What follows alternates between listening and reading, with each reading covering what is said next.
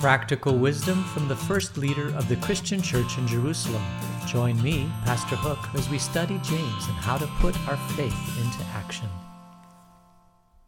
So, at the last episode, we were in James chapter 3, verses 17.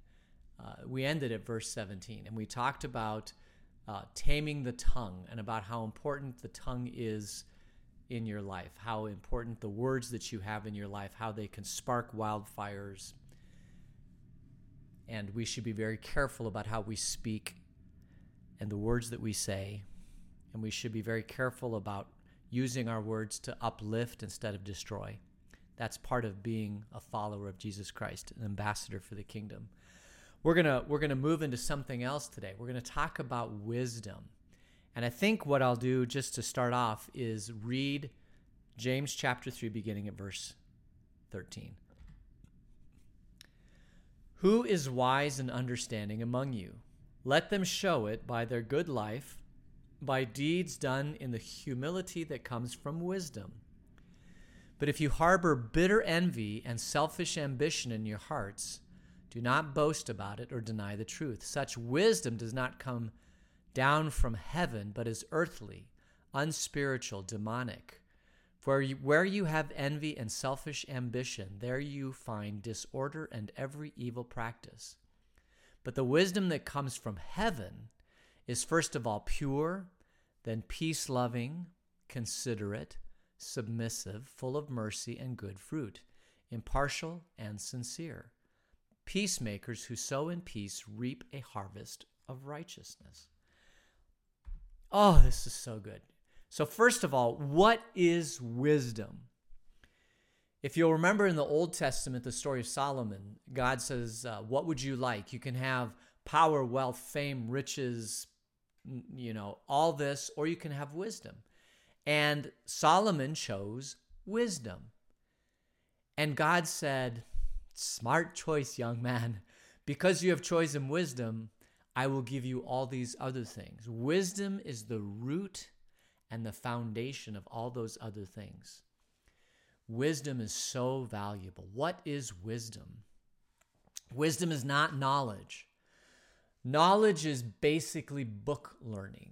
Knowledge is understanding the facts, understanding how things operate. You go to school and you learn a lot of facts. This is how to solve a Pythagorean theorem. This is how to complete the square. I'm mathematical terms. This is the history of the United States. All of these things are knowledge. But at some point, you have to take this knowledge and you have to apply it to your life and the situations around you. And that, my friends, is wisdom. And it doesn't just happen overnight. It grows. Wisdom is something that is so valuable and beneficial in your life. When you're getting ready to decide major decisions in your life, wisdom is taking all the information that you've learned and then moving forward into a path that's unknown, because you can never know the path that's unknown, and using all of the resources that you've had, the wisdom that you have inside you, the wisdom of others around you to make the decision. That is wisdom. And there's individual wisdom, and there's group wisdom. There's wisdom that comes from within you. There's wisdom that comes from friends or small groups or associates or people that have gone through this sort of thing before. And all of those things are great wisdom. And there's also wisdom that comes from God. If you'll remember in James chapter 1, it said, if anybody lacks wisdom, ask from God, and he will give it generously. So wisdom is also a gift from God. It doesn't say, if you do X, Y, or Z, God will grant wisdom to you generously. No, it says in Scripture that if you ask God for wisdom, he'll give it to you. And so we should constantly be asking in our prayer life, God, grant me wisdom to do the things that you want me to do, to go in the paths that you want me to take, to do the things of life that you call me to. One of the, was it Saint Francis of Assisi, who said, God, grant me the wisdom to accept the things, or the courage to change the things I can, to the humility to accept the things I cannot change, and the wisdom to know the difference. Wisdom is a very, very powerful thing. And I might add that it's probably lacking in this world today, right? It is hard to find people who are truly wisdom. Well, what kind of wisdoms are there? Well, James is talking about it here in James chapter 3. He says there's two kinds of wisdom. Who is wise and understanding? Let him show it by their good deeds, by deeds done in humility that come from wisdom. But there's a second kind of wisdom. If you harbor bitter envy, selfish ambition in your hearts, then you boast about it and deny the truth. That wisdom does not come from heaven, but it's earthly, unspiritual, demonic. So there's two types of wisdom out there. The wisdom that comes from God, that's demonstrated by a life of fruit of good deeds done in humility, where it's not about us and about our agenda and our desire, but it's more about God and his agenda and his desire for our life, right? In the Lord's Prayer, Lord, our Father who art in heaven, hallowed be thy name. Thy kingdom come. Thy will be done on earth as it is in heaven. That constant desire in our life to let God penetrate deep in our hearts and to let it not be about us, but what God has for our life. That's true wisdom. There's a whole bunch of stuff that we want in our life. And when we're kids, I want this. Like we just went through Christmas. We had it's interesting. Somebody placed a bag of pistachio peanuts on my desk, and there's no note attached with it. So if any of you know who put this bag of pistachio peanuts on my desk, I'd really, really appreciate knowing who it is. Because as far as I know, somebody may have told me about it, but I don't remember who it is. But there's a beautiful, and I love pistachio peanuts, and it's on my desk. And I just want to make sure who I should thank for it. Now, if it's an anonymous thing, then thank you anonymously. But if it's like, oh, I need to tell Pastor where that came from, then please tell me. So anyway, it reminded me of a story of one of my daughters who at Christmas time received a bag of pistachio peanuts. She had been out with my parents, and they'd gone to this place that was selling pistachios. And so my daughter had these, and she shelled them, and she ate the whole thing. She loved pistachio peanuts. And so at Christmas time, my parents, being very thoughtful and generous, wonderful people, saw a bag of pistachio peanuts and gave it to my daughter. And she got just as many presents as all the other children, but she, on top of that, got a bag of pistachio peanuts. And she looked at that, and she was kind of a little bit put out by it. Of course, it was a teaching moment. It's like, this is a gift. It was a gift specialized for you. You should thank your grandma and granddad for this gift.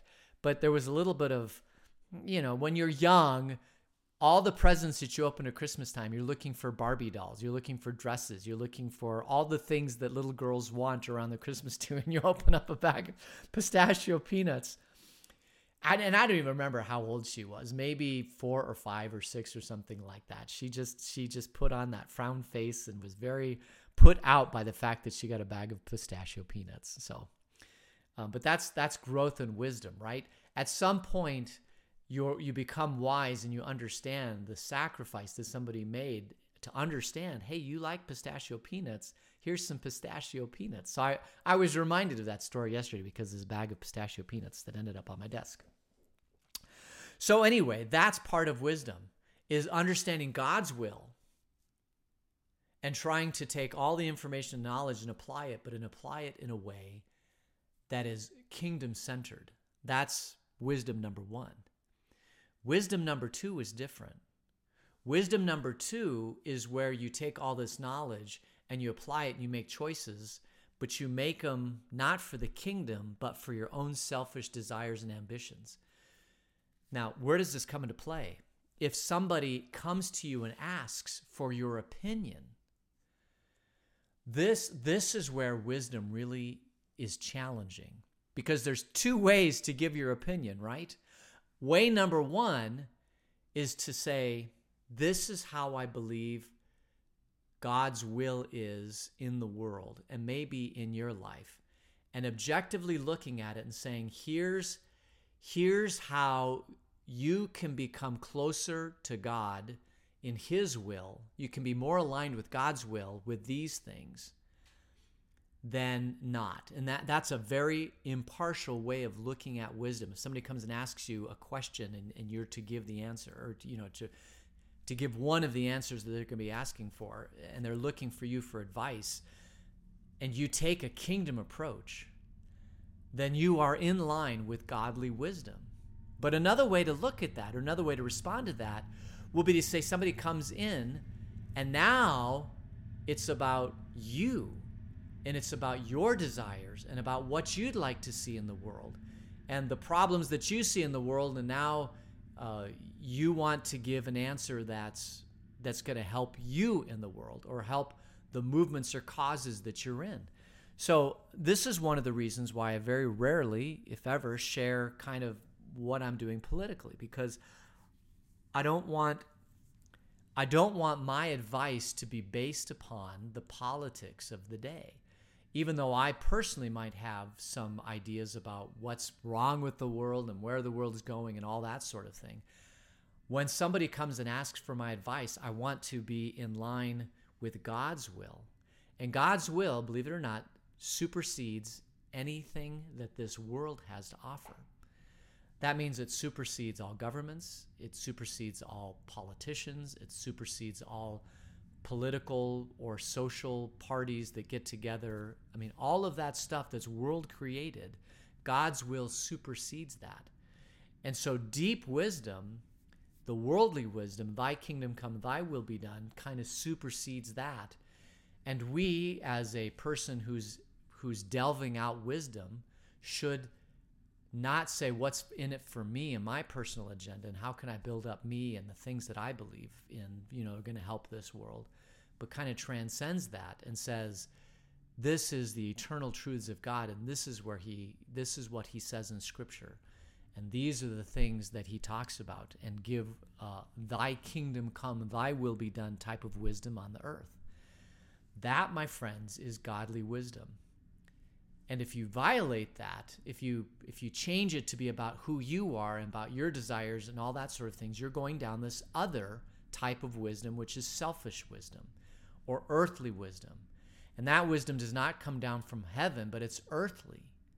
And it's unspiritual, and James here says it's demonic.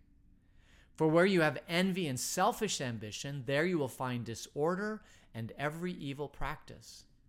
So James even goes farther to say, if you're dishing out that kind of wisdom, if you're dishing out wisdom that doesn't come down from God and furthers his kingdom because you've got selfish ambitions, and it's even unspiritual and demonic, and there's disorder and there's evil practices. But listen to what James says. He says, wisdom that comes from heaven is first of all pure. What does pure mean?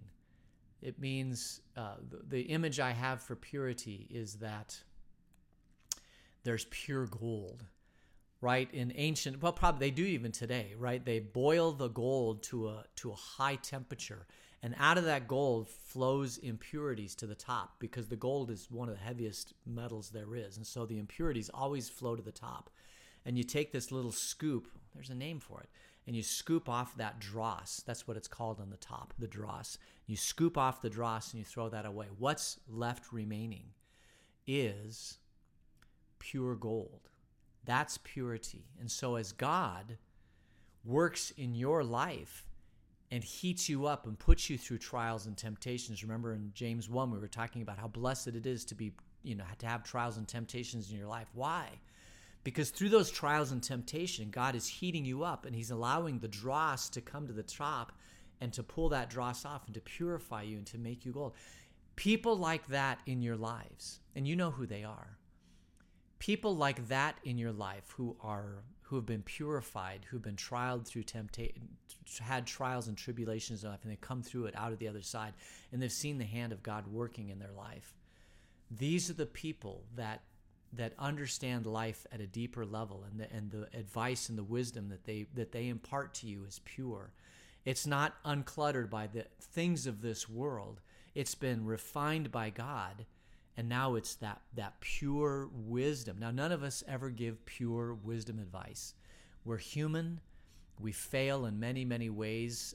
And so even if we think we're giving great, pure advice, at some level, it is about our own agenda and not about the agenda of God. But as life goes on, and as you get older and older, and as your roots get stronger and stronger and deeper, then you become that big, huge tree planted by the stream of water, and people come and they ask your opinion on things, and they're looking for your wisdom, and you can grant that wisdom. This is the great benefit of being a grandparent. Now, my grandchildren have not come to me asking about wise things yet. That probably will happen when they're in their 20s, and if God grants me long enough life, maybe in their 30s, maybe in high school. I don't know. I haven't had any grandchildren that age yet, so this is all new to me.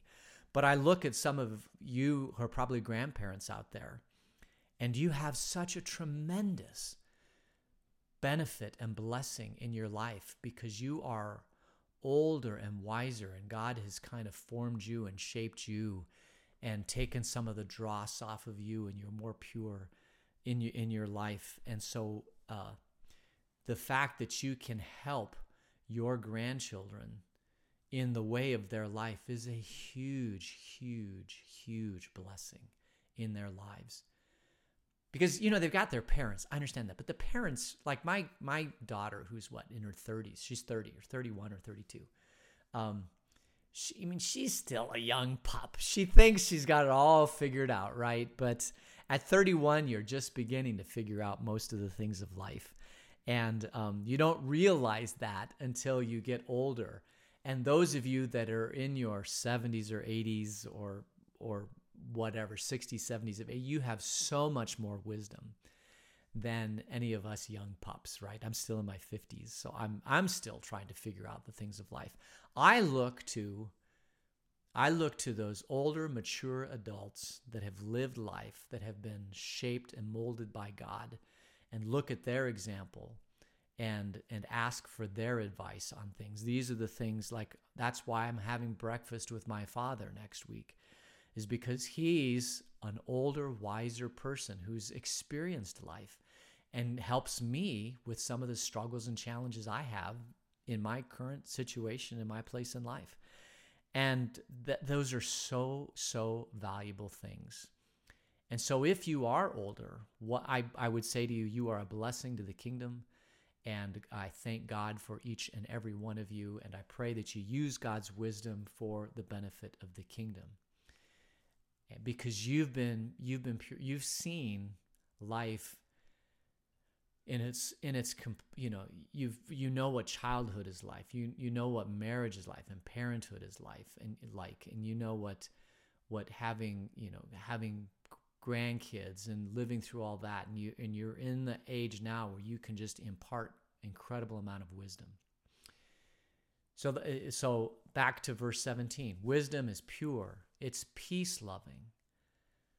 One of the things that you see the older you get, I think, is that you're looking for the world not to destroy itself, but to bring peace to the world. So the advice that you give is bringing God's peace into the world. The wisdom that you're looking for is that peaceable wisdom, where you're not fighting each other. Can you, just briefly, how much energy has been spent in Washington fighting each other, as opposed to grabbing hands and joining together to find real solutions to real problems? And I'm not talking about just the current situation right now. I'm talking about pretty much my whole entire life where I've studied politics. And I think about these all these think tanks and organizations, and they all have their idea of what's going to solve the world. And so they fundraise, and they come up with ideas, and then they try to promote through lobbyists their ideas in the political spectrum. There's nothing wrong with that. But then they spend a tremendous amount of time and energy fighting the other side, saying, our ideas are better and your ideas are bad. And I don't know how much of Washington's time, talent, time and treasure and emphasis and all of this is spent on fighting the other side. And I'm guessing that when we were new as a country, we probably spent maybe 95% of our time really trying to find solutions. But now I would say that maybe about 95% of our time is spent fighting each other, and maybe only 5 or 10% is actually really trying to find solutions.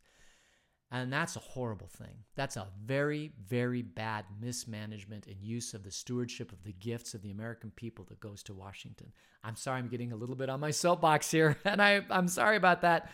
But just think about how much could get done if we would put some of the anger and the fighting aside and just simply find the common solutions and move forward. The problem is that we've become so polarized as a nation that once you become to a point, then it's kind of beyond the point of return. And I don't know how it gets back. That's an aside. People with wisdom are peace-loving. They're considerate. They think about the things of other people, and they consider other people's positions. They really, really, really listen to them, and they consider that. They're submissive. What does it mean by submissive? It's not about the goals that we have in life. It's about the goals that God has in life. They're full of mercy. They're full of good fruit. I love this image we have of a wise person in the kingdom that's got deep roots, and it's a big trunk, and there's lots and lots of fruit. Well, they've got good fruit and lots of it coming off their tree. They're impartial. This is probably the hardest one. Is to be impartial. Because I have an agenda. I have things that I want to get done. And are they God's agenda? I don't care. They're my agenda, and I want them to get done. Well, if somebody comes asks you, asking for wisdom, it shouldn't be about your agenda. It should be about God's agenda. And when it's about God's agenda, then you are impartial and you're sincere. So you really, really, really, really listen, and you try to separate your partiality from God's partiality, and you try to direct people in God's partiality. And what is God's partiality?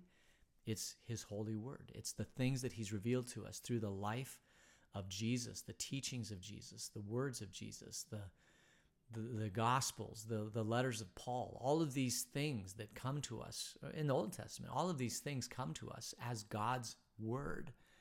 And these should help and shape the wisdom that we give to other people. It says, Peacemakers who sow in peace reap a harvest of righteousness. I like that. So when you follow these things, when God uses you to be a person of wisdom in the world, to impart His knowledge and His truths in the world, you will reap a harvest of righteousness, which is God, our standing with God, that we are righteous before God because of the work of Jesus Christ. That's called justification. And then another part of it is sanctification, that justification, sanctification happens when you are a peacemaker with godly wisdom, that you help lead people to the fact that they know that Jesus has won the battle, that you are safe and secure in the kingdom. But secondly, that God's Spirit is active and alive in this world. And when you ask God for wisdom, He'll give it to you, and He'll help you make the choices of life. Here's what God's Word says about it, but pray God for His wisdom in your life, and He freely grants it, according to James 1. Ask, and He will freely give, without any restrictions, none whatsoever. You simply ask God, help me with this decision. Help me to go in the direction you want me to go. And He always grants. There's no restrictions on that in James 1. So the path that you go, if you ask God for wisdom and you go down a path, that is the path that God blesses. And God may have several different paths in front of you. You can do path A, B, or C, or whatever. Whatever path you go down, if you've asked God for wisdom, He will mold and shape that path and make it the path for you. It's kind of this dynamic of free will, and yet God working in the world and in our lives to make all things work for good. All of that kind of comes together by simply asking God for wisdom and seeking out mature Christians in your life that have gone through these struggles before, and that they're imparting their wisdom. That is simply the joy of living in this world, being surrounded by people who have lived life in Jesus and have seen the hardships and the great joys and the blessings and gone through it. And you know who these people are because you've had them in your life, and they were helpful to shape your life and mold your life. I think, so that takes us to the end of James chapter 13. So when we meet again on Tuesday, we'll get into James chapter 14. But these are really, really good. I love the book of James. It has so much good stuff in it. So as we get ready to depart today, would you join me in prayer? Gracious God, we pray for your wisdom in our life. We thank you for the wisdom of people whom you've placed in our lives, that have gone through life and have been purified through the trials and tribulations of life. Lord, help us to see that you have won the war for us, but that you're with us in the battle, and that when we ask for wisdom, you grant that freely. This we ask in your Son's name. Amen.